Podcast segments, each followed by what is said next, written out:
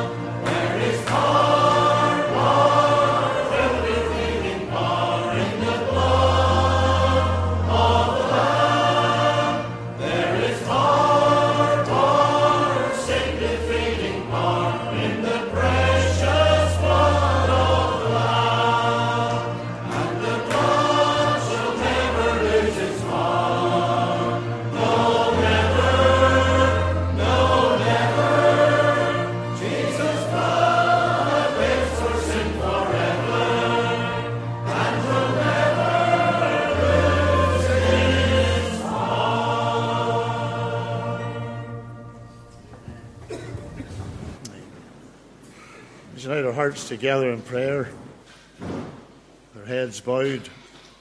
Let's sing that little chorus. Thank you, Lord, for saving my soul. Thank you, Lord, for making me whole. Thank you, Lord, for giving to me thy great salvation, so rich and so free. And after we sing this little chorus in the Lord's presence, we're going to ask one of our committee men, Mr. Victor Galt, if he'll come and lead us to the throne of grace in prayer, please. Thank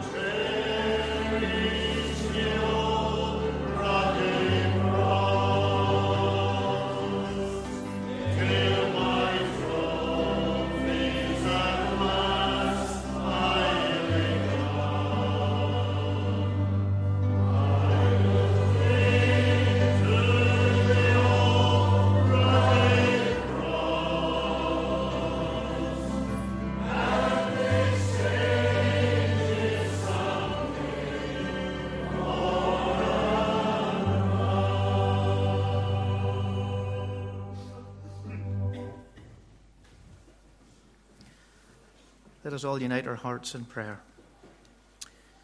Heavenly Father, as we come into thy presence, Lord, in this uh, Lord's Day evening, Father, we thank you for the precious blood of Jesus.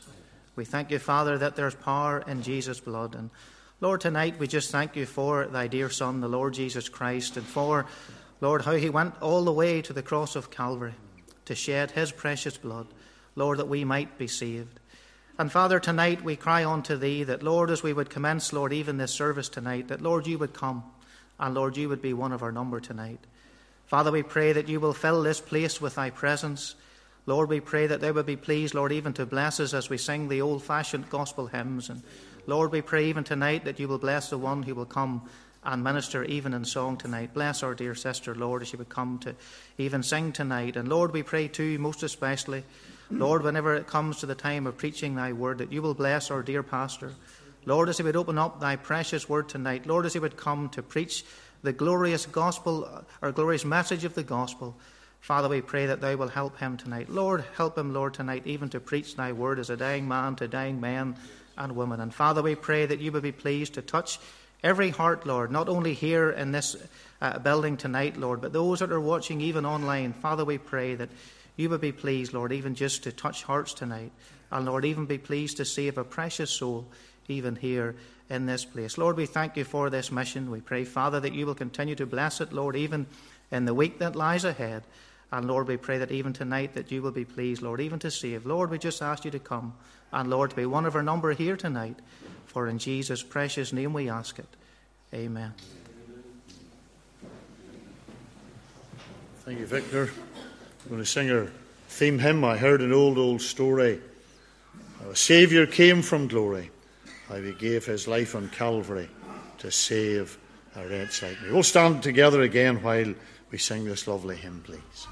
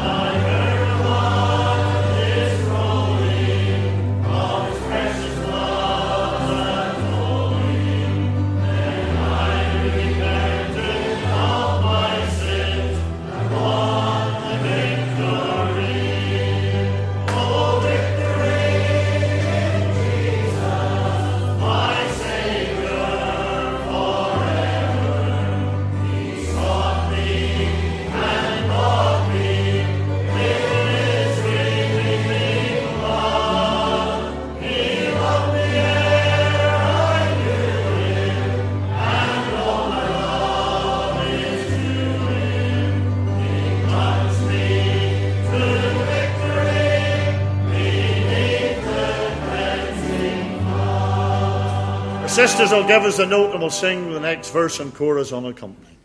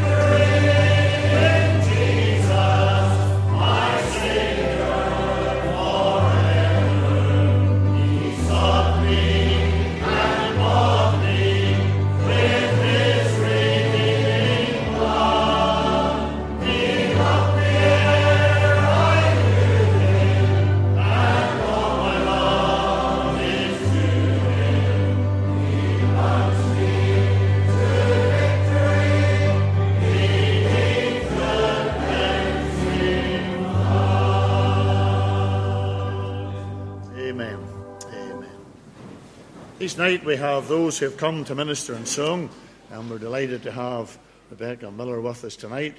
She's probably hoarse after having sung happy birthday that often to her father in law today, but uh, Rebecca, you're going to come and minister to us in song, please. Lord bless you.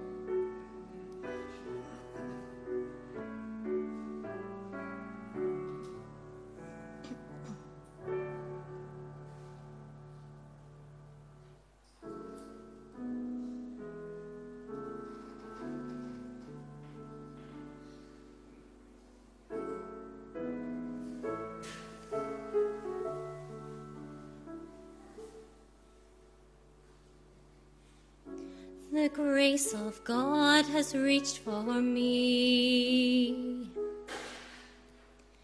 and pulled me from a raging sea. And I am safe on this solid ground. The Lord is my salvation.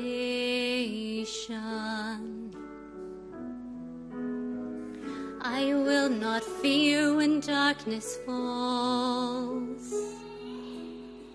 His strength will help me scale these walls.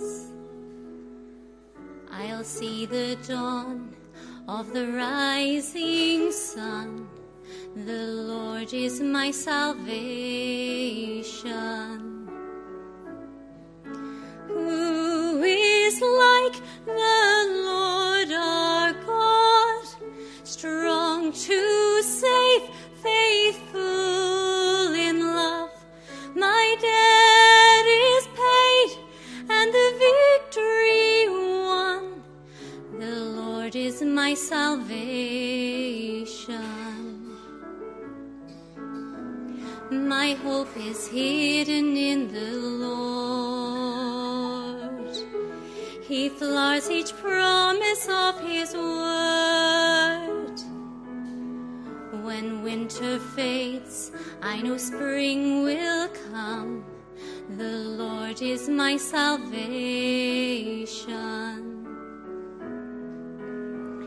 And times of waiting, times of need. When I know loss, when I am weak, His grace will renew these days. The Lord is my salvation. Who is like the Lord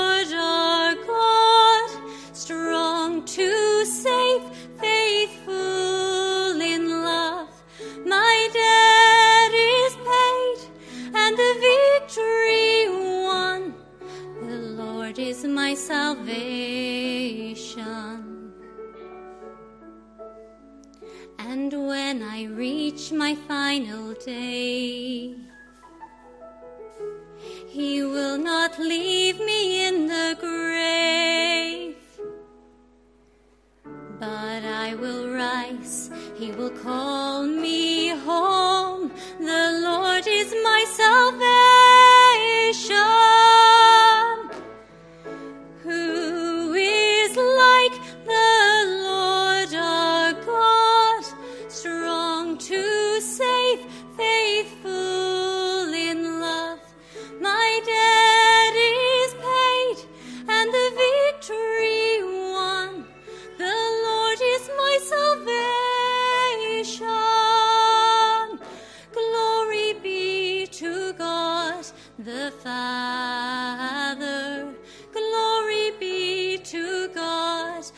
Thank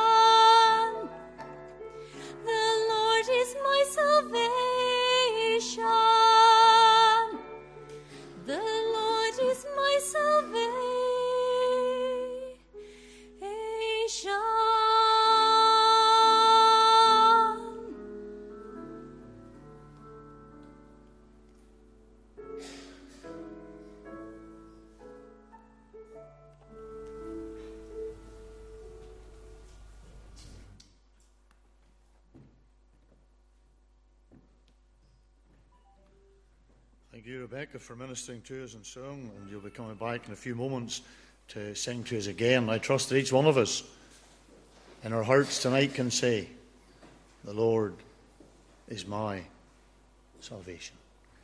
You just don't know about Him, but you know Him personally as your own and personal Saviour. Rebecca, thank you in the Saviour's name.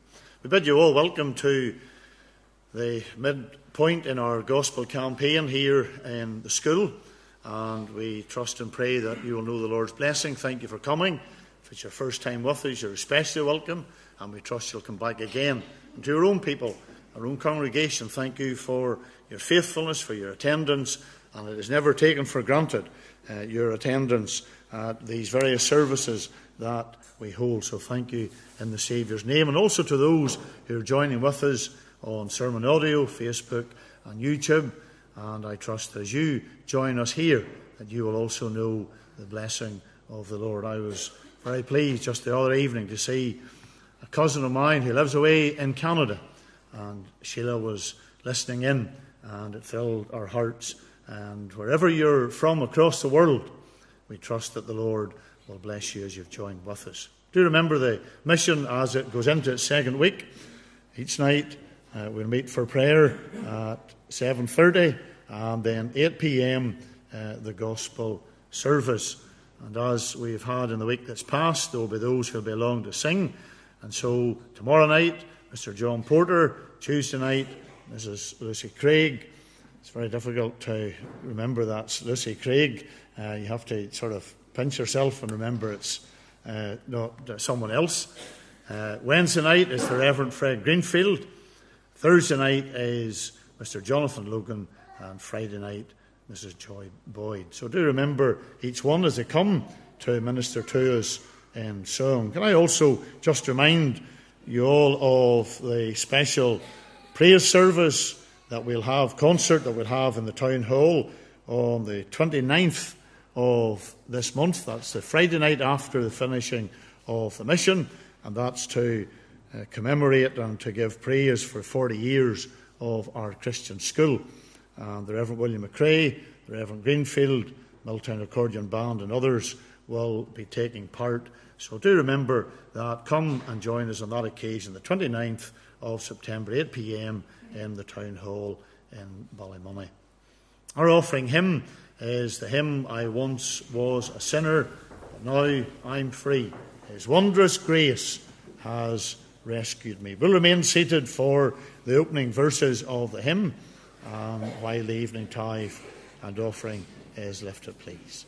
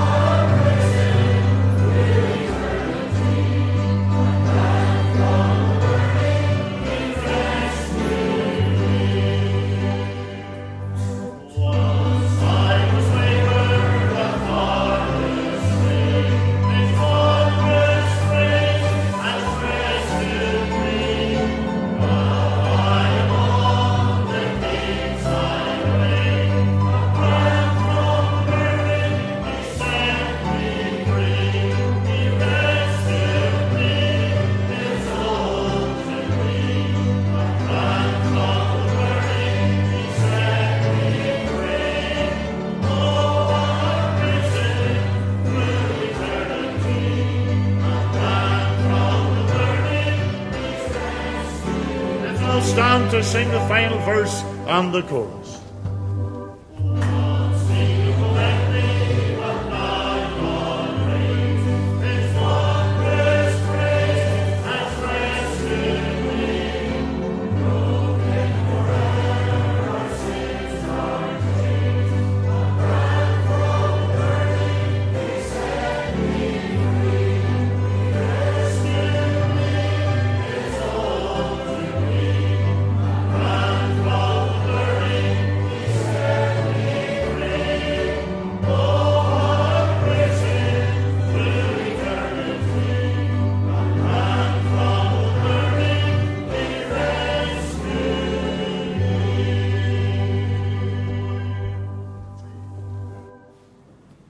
ask Rebecca to come and to bring her final message and so on.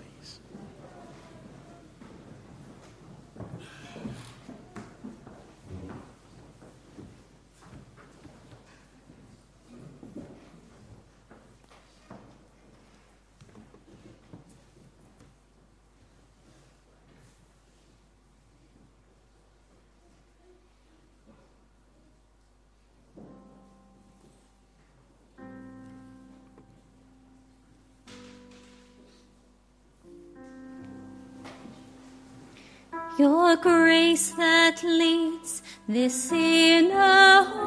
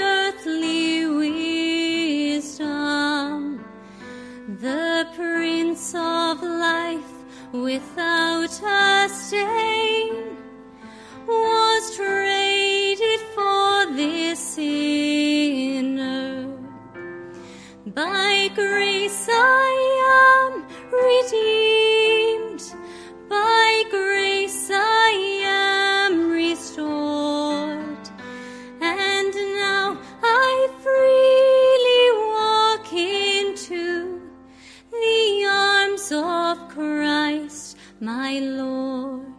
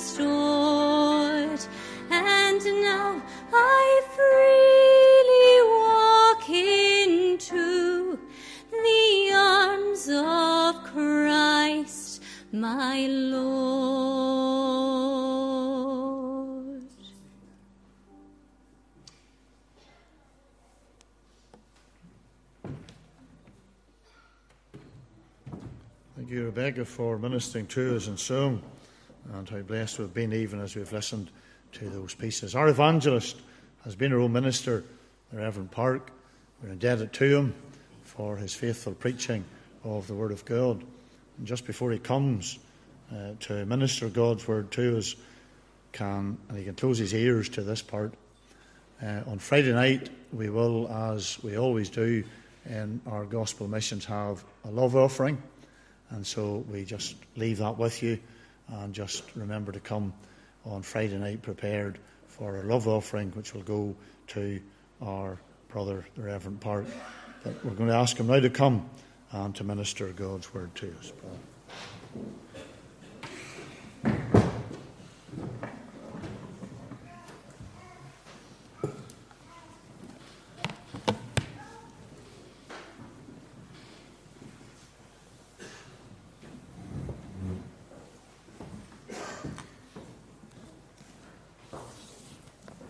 Thank you, Mervyn, as always, for leading. That's appreciated. Thank you for coming and for those that are tuning in on the internet tonight. There's one announcement that does need to be made and confirmed as the week goes on, and it's to do with this hall and the school. Um, we're not able to meet here on Thursday night, so we're speaking to the principal tonight, and they did try to accommodate us elsewhere, but that's not possible. There's a parents' night, and there's 200 people coming here, so they need this room. There's another room they could have given us, but it's a smaller room that'll accommodate just about 100 people. And the sports hall is being used as well. They said there's geriatric football. Uh, so don't be going to that on Thursday night. Some of you folks, make sure you're with us at the mission if you're free. But we'll announce where the mission will be. We'll, we'll not cancel it on Thursday night, but we'll announce as the week goes on. And look on social media, we'll have an advert there as well. Possibly down to the church or whatever, but we'll let you know for sure. Thank you, Rebecca, for coming and singing. Singing about the love of Christ and the grace of God and redemption. Those were the main themes that she sang about this evening, and you couldn't sing about anything better. My Jesus, I love thee. Every believer can say that from the very depths of your being. I love thee. Not ashamed to say, I love the Lord. I love him for the crown of thorns that he wore.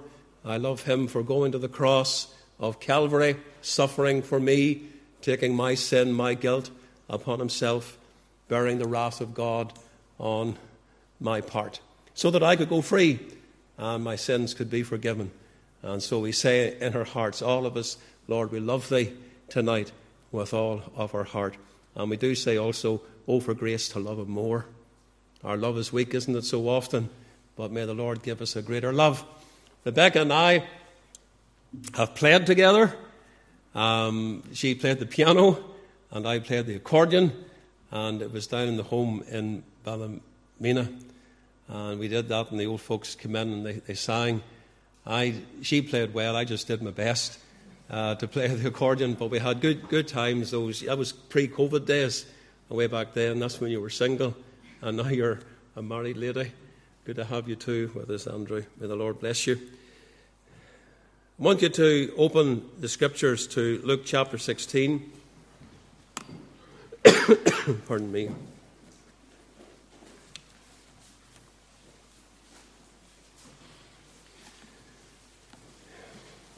Going to read from the 19th verse, verse 19 through to verse 31, to the end of the chapter. This is a story that is known to you, one related by the Lord Himself. It's always very difficult to preach on this subject, and yet we know before God we have to be faithful to the souls of men. As we thought about today, and we wrestled in our own hearts about the message. It just seemed that the Lord was saying again in my heart, Warn them from me, warn them from me. I've been reading through the book of Ezekiel, and Ezekiel was to warn them from God, be a faithful prophet. And that's what I want to be a faithful prophet to your soul. Now let's read God's word. Verse 19. there was a certain rich man which was clothed in purple and fine linen and fared sumptuously every day. And there was a certain beggar named Lazarus, which was laid at his gate full of sores, desiring to be fed with the crumbs which fell from the rich man's table. Moreover, the dogs came and licked his sores. And it came to pass that the beggar died and was carried by the angels into Abraham's bosom. The rich man also died and was buried, and in hell he lifted up, or he lifted up his eyes, being in torments, and seeth Abraham afar off, and Lazarus in his bosom. And he cried and said, Father Abraham, have mercy on me, and send Lazarus, that he may dip the tip of his finger in water and cool my tongue, for I am tormented in this flame. But Abraham said, Son, remember that thou in thy lifetime receivest thy good things and likewise Lazarus evil things. But now he is comforted, and thou art tormented. And beside all this, between us and you, there is a great gulf fixed, so that they which would pass from hence to you cannot, neither can they pass to us that would come from thence. And he said, I pray thee therefore, Father, that thou wouldest send him to my father's house, for I have five brethren that he may testify unto them, lest they also come into this place of torment. Abraham saith unto him, They have Moses and the prophets, let them hear them. And he said, Nay, Father Abraham, but if one went unto them from the dead, they will repent. And he said unto him, If they hear not Moses and the prophets, neither will they be persuaded, though one rose from the dead. Amen. Ending the reading at the end of the chapter. Let's pray together. Once again, Lord, we return thanks for this mission and for all that has gone before as far as tonight's meeting is concerned. Thank you for the beautiful hymns that we have sung together, for the ministry and song, leading us to the love that we have for Christ, leading us to God's matchless grace and how they were saved by grace alone, and causing us to think about redemption and Lord, we know that we can only have redemption through the blood, the forgiveness of sins according to the riches of God's grace. Now we come to your word, this very solemn passage of Scripture. We know that there's none like it in all the Bible. And Lord, as we just look at a verse tonight, we pray for grace and help just to settle down into the presence of God Lord, we come before one who is glorious, one who is awesome, one who is holy, one who is to be revered and feared. We come before the majestic presence of our God, and we just pray, even in the Word, we will have a conscious sense of your presence. The Lord sitting beside us, the Spirit speaking in us, applying the Word to the mind, the heart, the conscience. We need that work. We need the ministry of the Spirit if a work is ever to be done in the heart of any. And if this preacher is to get the help that he needs, Lord, I need the Holy Ghost. And so make this a Holy Ghost meeting. We do pray these things in Jesus' name and for his glory. Amen. Just one verse that I want to draw particular attention to, and it's the words of verse 26, and putting uh, a title on the message, The Great Impassable Gulf of Luke 16. And that's what Jesus is referring to in this story, verse 26. Beside all this, between us and you, there is a great gulf fixed, so that they which would pass from hence to you cannot, neither can they pass to us that would come from thence. This is the only record in the entire Bible that speaks about the great gulf. It's the solemn words of Jesus Christ as he speaks on the awful subject of hell. It's not a parable. Some people call it a parable. I'm not going to take particular issue with that. Even some of the, the well known and revered commentators might call it a parable. And even if it was a parable, it's still teaching the same truths that we often look at from this particular chapter. But I believe it's not a parable. For one thing, it's not called a parable.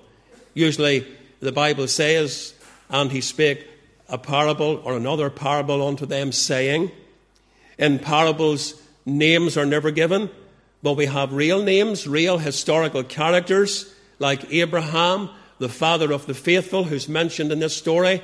Another man's name is given, the name of Lazarus, and there's a third character here, the rich man, who is without a name. His name is just simply not given by the Lord. And the Lord is teaching some fearful truths about the great eternity of God. Now, whether he is referring to a period of history that goes way back in the days, to the days of Abraham, or whether it's something more recent that has happened, we don't know. All we know is that here we have truths presented by the dear Son of God as he deliberates on the awful subject of a lost eternity. He tells us of two men that lived upon the earth.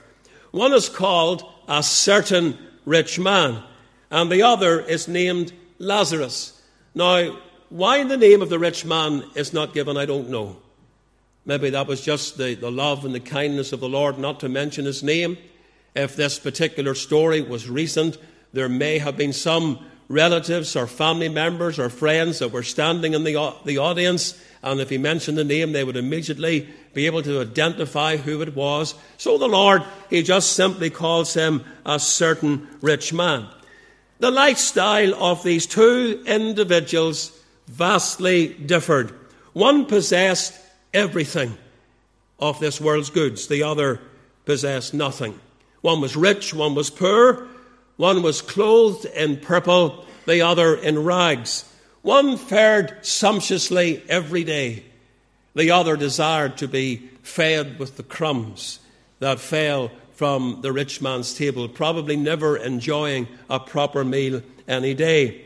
One never had to beg in his life. He had wealth and material gain. The other was a beggar. One lived in a fine mansion, the other had no home he lay at the rich man's gate. One had a nice warm bed, undoubtedly to sleep in. The other slept outdoors on the ground. The ground was his bed, and maybe a stone for his pillow, like the Saviour himself, who had nowhere to lay his head. One we believe had health and vitality and life. The other was full of sores. One had friends, servants, and family the other was friendless and probably had no family. One had doctors and physicians when he was sick. The other just had dogs that came and licked his sores. Physically, there was a vast distinction between the two. And also spiritually, because the rich man was poor and the poor man was rich when it came to grace and salvation. Now, both of them died. By and by, both of them left this life. And that's the, the common lot of all mankind. In verse 22, came to pass that the beggar died, was carried the, by the angels into Abraham's bosom. The rich man also died and was buried. The poverty of the poor man possibly assisted his death. He came maybe to an early grave because of malnutrition, because of ill health. The riches of the rich man could not prevent him dying. Both of them died. Both of them left this world into which they came. Both of them entered eternity, and both of them received their just rewards one eternal life, and the other eternal damnation. The beggar closed his eyes on earth, and he opened his eyes in paradise. The rich man closed his eyes on earth and opened his eyes in perdition. And between the two existed a great gulf, uh, such as the, the text of Scripture that we're setting before you tonight. This great gulf for evermore. Now, fewer passages strike a more solemn and awful note than this. And never forget, this is the preaching of Christ. This is the Lord's sermon. And I believe the Lord's sermon to your heart this evening. So it behoves us to sit up and, and to listen. And I trust that the Lord's sermon will speak to your heart as we think of this awful destiny, the great impassable gulf of Luke 16. Want you to notice, first of all, the destiny that is described. Look at our text. Beside all this, between us and you, there is a great gulf fixed, so that they which would pass from hence to you cannot, neither can they pass to us that would come from thence. Prior to the death and the resurrection of Jesus Christ, it seems apparent that all souls, saved and lost, entered into a region of departed spirits called in the Greek Hades. This Greek word is translated hell in the New Testament. This word never means the grave, nor is it the permanent destination of lost souls and it's not the permanent destination of the redeemed either. The word is used four times in the Gospels and is always used by Christ. It is used firstly in the Gospel of Matthew, the chapter 11 and verse 23, it, with reference to Capernaum. Jesus says, And thou, Capernaum, which are exalted unto heaven, shalt be brought down to hell. For if the mighty works which have been done in thee had been done in Sodom, it would have remained until this day. The second reference is in chapter 16 of the Gospel of Matthew and verse 18. I say also unto thee that thou art Peter, and upon this rock I will build my church, and the gates of hell, that's the same word, Hades in the original, the gates of hell shall not prevail against it. And then we have the, the third reference is in the Gospel of Luke and the chapter 10 and verse 15. And you needn't turn to the portion, but it's the same parallel portion to the first reference, speaking about Capernaum that had been exalted to heaven, Jesus said, will be brought down to hell. And the fourth reference is here in this passage of Scripture. It's in verse 23. And in hell he lift up his eyes, being in torments. Now, this word is also used with reference to the soul of Christ. When the Lord Jesus Christ died and was in the state of death for three days, he went somewhere. Where did he go? Well, let me read to you what the Word of God tells us in Acts chapter 2. And we're thinking here about verse 27. Let's take a moment to to turn to the place, Acts chapter 2 and verse 27. It's the preaching of Peter on the day of Pentecost, and he makes reference to it here. Because thou wilt not leave my soul in hell, neither wilt thou suffer thine Holy One to see corruption. So, if we put it into uh, the word that's in the Greek, thou wilt not leave my soul in Hades, says the Lord Jesus Christ. And then, again in verse 31, he, saying this before, spake of the resurrection of Christ, that his soul was not left in hell, in Hades, neither his flesh did see corruption. So the Lord Jesus Christ, when he was crucified, put upon the cross, he died, he was buried in the tomb of Joseph of Arimathea, and his body lay there for three days until the resurrection, but his soul went somewhere. His soul went to this place called Hades. And that's a, a big subject and another uh, story for another time. The Lord Jesus declares that he has the keys of this place. And he declares that in Revelation chapter 1 and verse 18. I am he that liveth and was dead, and behold, I am alive forevermore. Amen. And have the keys of hell, have the keys of Hades and of death. And just to mention one other reference, and it's over in the 20th chapter of the book of Revelation and at the verse 13. We're told here in this text that this place, Hades, gives up the dead and so gives up the dead for judgment. Revelation 1, verse Revelation 20, verse 8. I'm going to get the reference right here. 20, verse 13. The sea gave up the dead which were in it, death and hell, that's the word, delivered up the dead which were in them, and they were judged every man according to their works. Now, from the description of Christ given to us in Luke chapter 16, we learn that there were two sections or two departments that are separated by this great gulf. I think you get the picture. In one place, there's a picture of blessedness. That's where Lazarus went. Paradise, if you like. That's where Abraham was. That's where all the saints of the Old Testament were. On the other side of the great gulf, there is a place of awful torment and flame. And that's where the rich man is. And you can just imagine what the Savior is setting before us here concerning this place called Hades. There's a great gulf, this great gulf that has been fixed forevermore. One side is the place of comfort and blessedness, the other side is the place of torment. We further learn some facts about these destinies. Paradise, for example, was a place where the Old Testament saints, like Abraham, went to at the point of death. There was no delay getting there. You see, when Lazarus died, the Bible tells us that immediately he was carried by the angels into Abraham's bosom.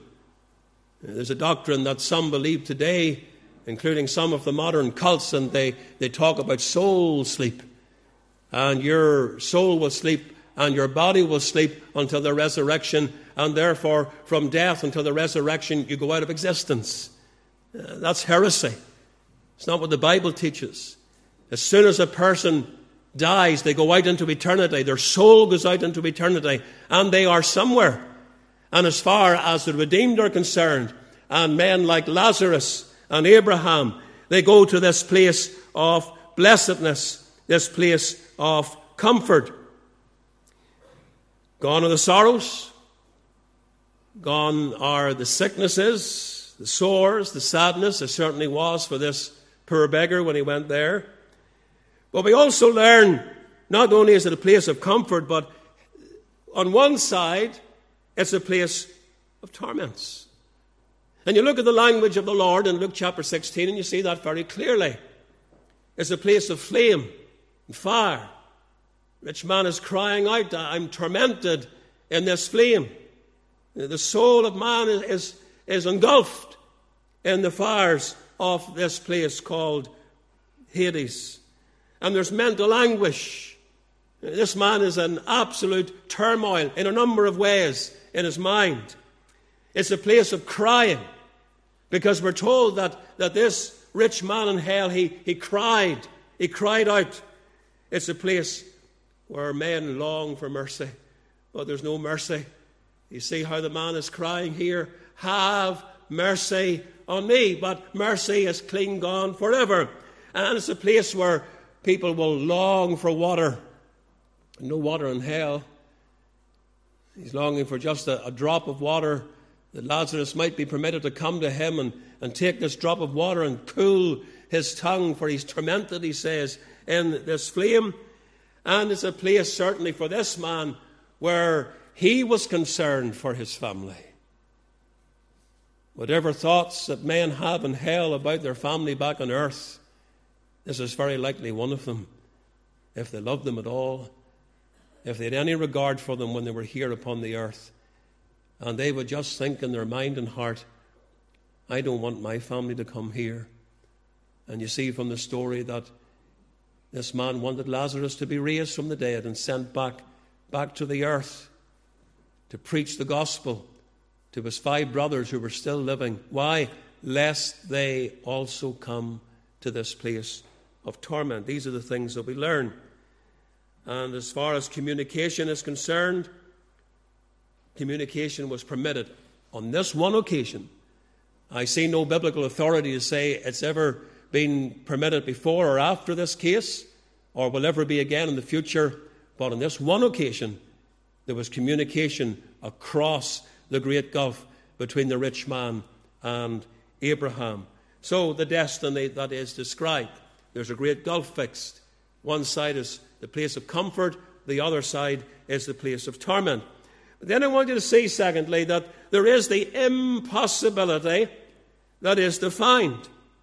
Beside all this, between us and you, there is a great gulf fixed, so that they which would pass from hence to you cannot. Neither can they pass to us that would come from thence. You know, that's a great encouragement to the saved of God. If you're a believer tonight, be encouraged by what you read here, because we will never be in hell. We will never be damned. Christ has given to his people eternal life, and they shall never perish. It's, it's eternal peace that he gives us, eternal joy, eternal happiness, eternal satisfaction, eternal rejoicing beyond the grave. There is no passage from heaven to hell whatsoever. Glorified saints will never be in the prison house of a lost eternity, and that brings me comfort. But not so for those that are lost. When you think about what Christ is saying here, it really is despair. It's despair for those who know not the Lord. There's no hope whatsoever in eternity. Never think that you're going to get a second chance. Some people get it into their mind that they can just live for the world in this life as they please and they'll die, and somehow or other, in the mercy of God, in the grace of God, there's going to be another chance given, and maybe, maybe I'll be delivered from hell and I'll go to heaven at some point in the future. That's not what Jesus is teaching here. What Jesus is teaching is you can never pass from the one to the other. Not a saint will go to hell, but not a sinner that's lost will ever go to heaven. There is no salvation beyond the grave. If you do not get saved before you die, you will perish in your sin and you will be lost forever. That's what our Lord is telling us here. Throughout the countless millenniums, you'll never be able to cross to the other side over this great gulf. Now, hear the solemn statements of God's Word. Let me read you a verse that we have in the book of Job, the chapter 30 and verse 24. Howbeit, he will not stretch out his hand to the grave, though they cry in his destruction. The verse before it is speaking about death. I know that thou wilt bring me to death, to the house appointed for all living. And everyone here can say that. I know. There's a lot of things you don't know, but here's something you can be certain about. As Job said it, I know that you'll bring me to death, to the house appointed for all living. Howbeit, he will not stretch out his hand to the grave, though they cry in his destruction. When you die without the Lord, you go into destruction, that awful place that has been created for the devil and his angels and for all lost souls. And though you cry, just like the rich man is crying in Luke chapter 16, God will not stretch out his hand beyond the grave. There is no salvation after you die. Let me read to you what we have in Proverbs chapter 29 and 1.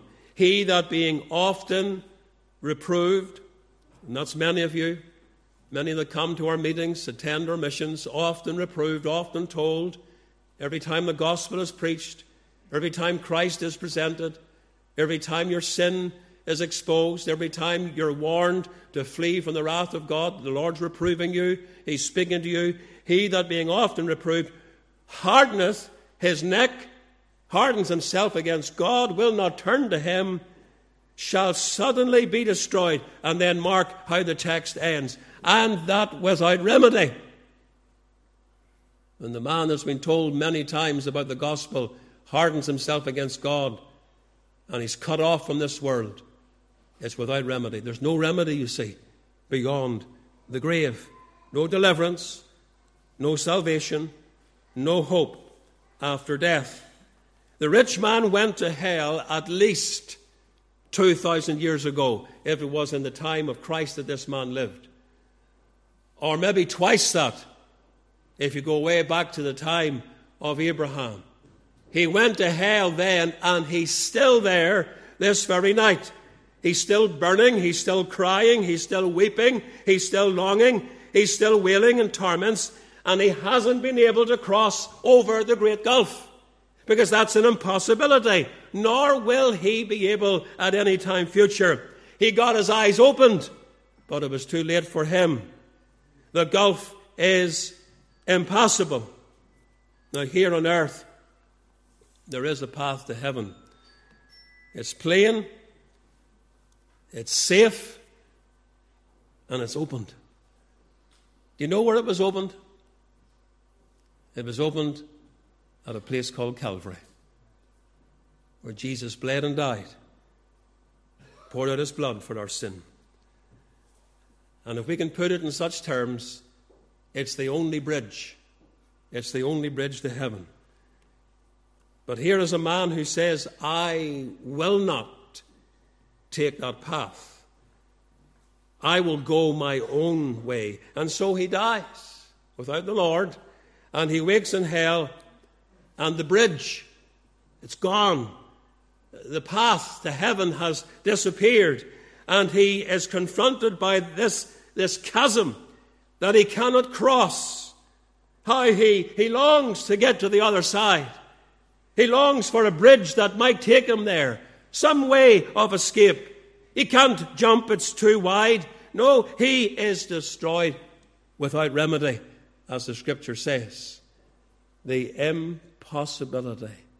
Can't cross over, Jesus says, one way or the other. Very quickly, there is the tragedy that is declared. The text here is speaking about a great gulf. And what is the tragedy in that description? Very simply this separation separation. The Great Gulf, can you picture it in your mind? One side, the other side. There's separation. Abraham, Lazarus, and all the redeemed on one side. The rich man and all the lost on the other side. And they're separated. Separated forever. And this reminds me that the cross of Jesus Christ divides us. It divides families. It divides friends. It divides this very congregation tonight. There are people on the right side, there are people on the wrong side. There are people on the right side and they're going home to glory, to heaven itself. There are people on the wrong side and they're going out into the place of lostness forevermore.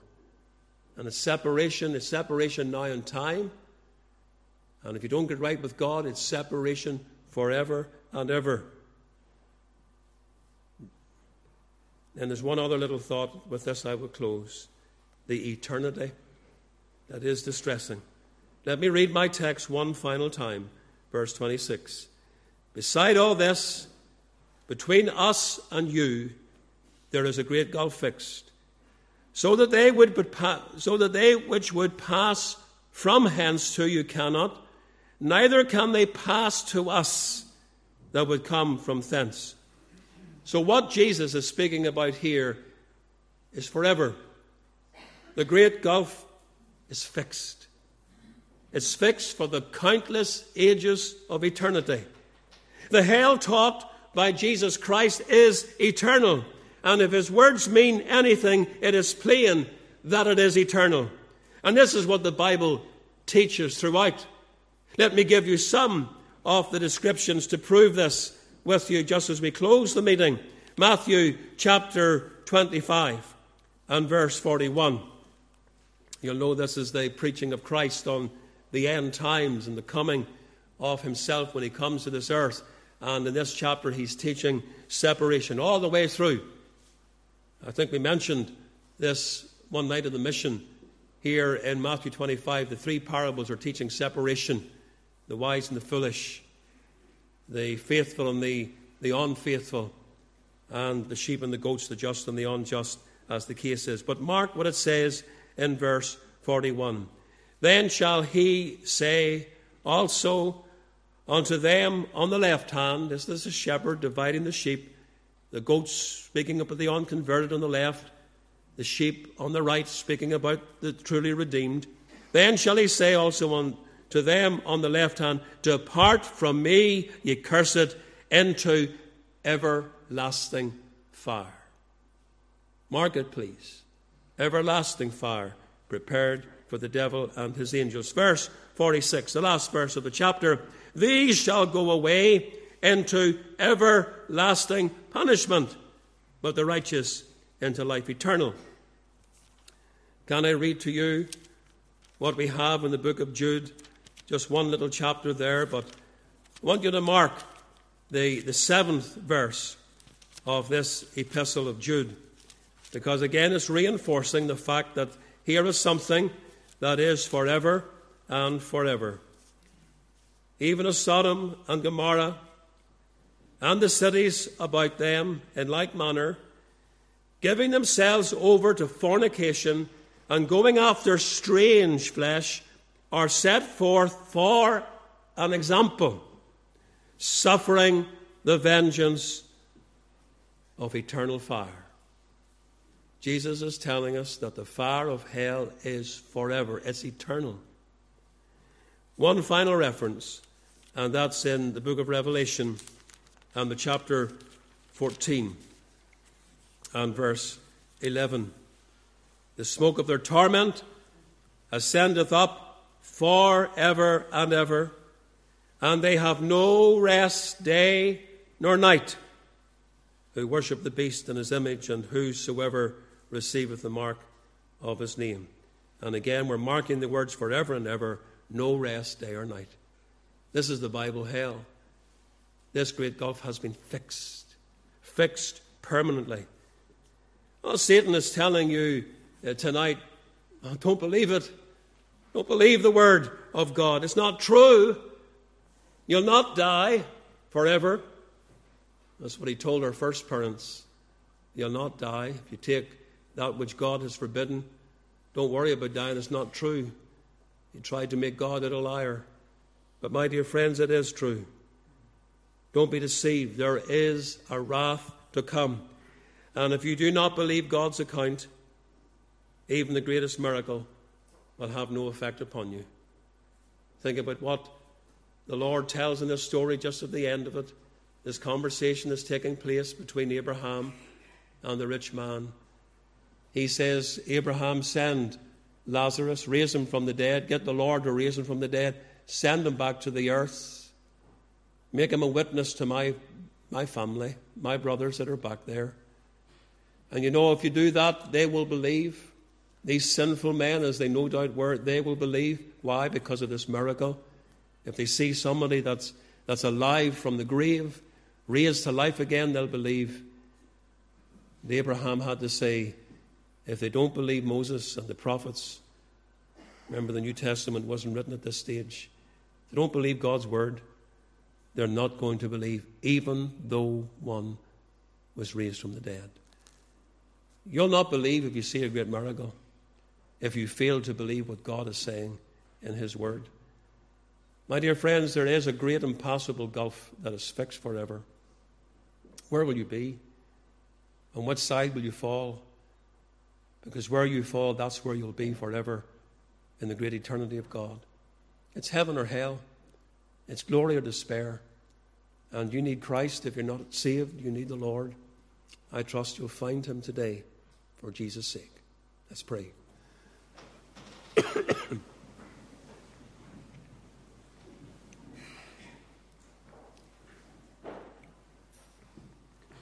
There are many solemn portions of Scripture, many other texts that I could have drawn attention to, but certainly this one in Luke chapter 16, the preaching of Christ, as he brings us to this very unique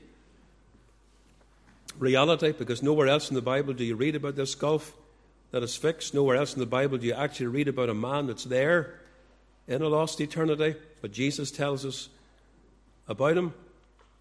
And I say to you, heed the Lord. Listen to what Christ is saying. Don't listen to what I'm saying. I'm just his messenger, but take the word of God and hear what the Lord is saying to your heart today. Preparation needs to be made. There's only one way of salvation, and that is Christ. Jesus says, I'm the way. No other way. You must hear what the Lord is saying. I'm the way. And no man cometh unto the Father but by me, he says. There needs to be a coming to Christ. You're asking the question, Preacher, how can I be saved? You can be saved through Christ. You need to acknowledge that you're a sinner. The Bible says, only acknowledge thy sin. You need to acknowledge that your sin deserves the punishment that the Bible teaches. That's what I deserve forevermore. I deserve to be lost need to realize you can do nothing to save your own soul. But here's the message of the gospel Christ came, came into the world, came for one purpose to be the Redeemer, the Savior of man. One purpose in God becoming human flesh, that he might at the end of his ministry go to Calvary and suffer and bleed and die as the only sacrifice for sin. And you need to realize that what he did upon the cross was for you. My friends, if you realize those truths, I'm a sinner before God. I know I deserve his condemnation. I can do nothing of myself to bring eternal life, but Jesus died for me. He paid the price of my sin. What do you need to do? You need to call upon him. Whosoever shall call upon the name of the Lord shall be saved. And so we are presenting to you today a Savior, and his name is Jesus. Will you turn to Him? Will you flee the wrath to come? Will you get right with God? Be certain about heaven. If we can help you, we're here. We're not in any hurry away at all. And we'll be only glad to talk to you about the things of God and how you can get right with the Lord. Oh God, our gracious Father, thank Thee for your precious word. Thank Thee for this message of Christ that He he preached when he was here on the earth. Solemn message that causes up, us to, to sit up and think, brings comfort to the believer tonight to know that there's a great gulf that's fixed, that we'll, we'll never, we'll never go to hell. We're saved for eternity. But Lord, it brings dread and consternation to those that do not know Christ because it's not well with their soul. And if they die without the Lord, then they're separated forever and ever in a Christless hell. Waken them up tonight, and may they seek Christ for Jesus' sake. Amen. Wonder you troubled tonight at all about your soul? Very possible people can come to missions and gospel services and they're not troubled. They just sit and don't care. It's very possible also that God has spoken in this mission, spoken to you. Are you troubled? Are you anxious? Do you desire salvation? Sinner, how thy heart is troubled. God is coming very near. Do not hide thy deep emotion. Do not check that falling tear. Oh, be saved. That's the message today. Oh, be saved. His grace is free. Oh, be saved. He died for thee.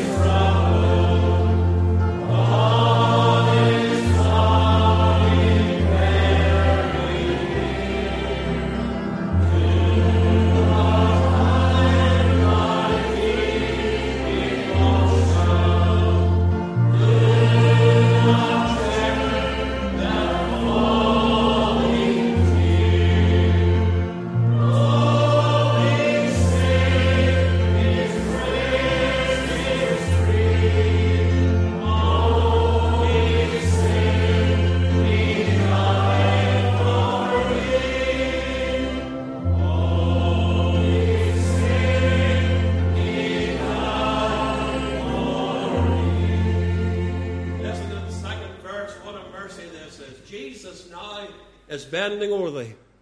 If you could but know that and sense it and feel it in your heart. The Christ of God is bending over thee. Jesus, lowly, meek, and mild, to the friend who died for to save thee. Wilt thou not be reconciled? Let's sing it. Make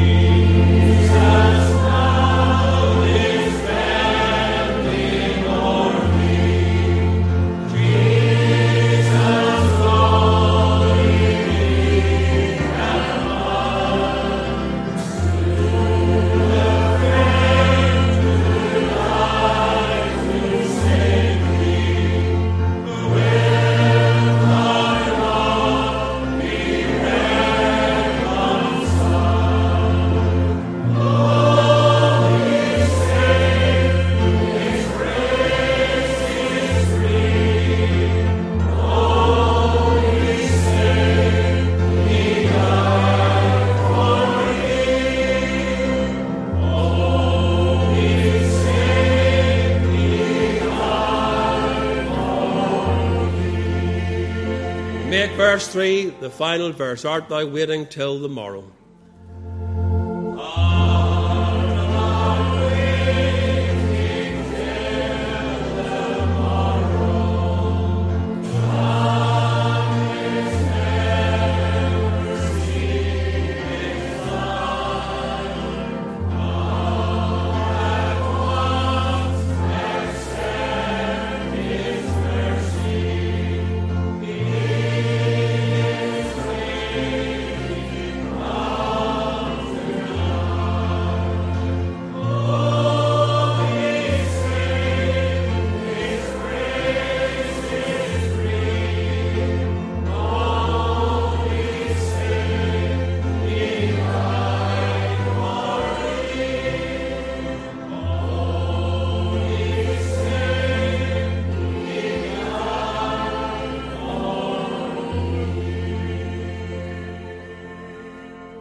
Perhaps there's not a greater appeal than those lines at the end. This preacher says to you tonight, Oh, be saved, His grace is free. Your Christian family member or friend who's with you tonight would say the very same if you could hear the angels of God standing by, ready to bear the glad tidings to heaven over one soul that repents. They would say, Oh, be saved, His grace is free. But I tell you, the blessed Christ who's bending over this gathering, He's saying that. He loves you. He died for you. He invites you to come to Him. And Jesus Himself says, Oh, be saved. My grace is free. Oh, be saved. I died for thee. May it be that personal to your heart. Gracious God, bless your word. Use it for your glory. Speak to hearts now as we leave. In Jesus' name. Amen and amen.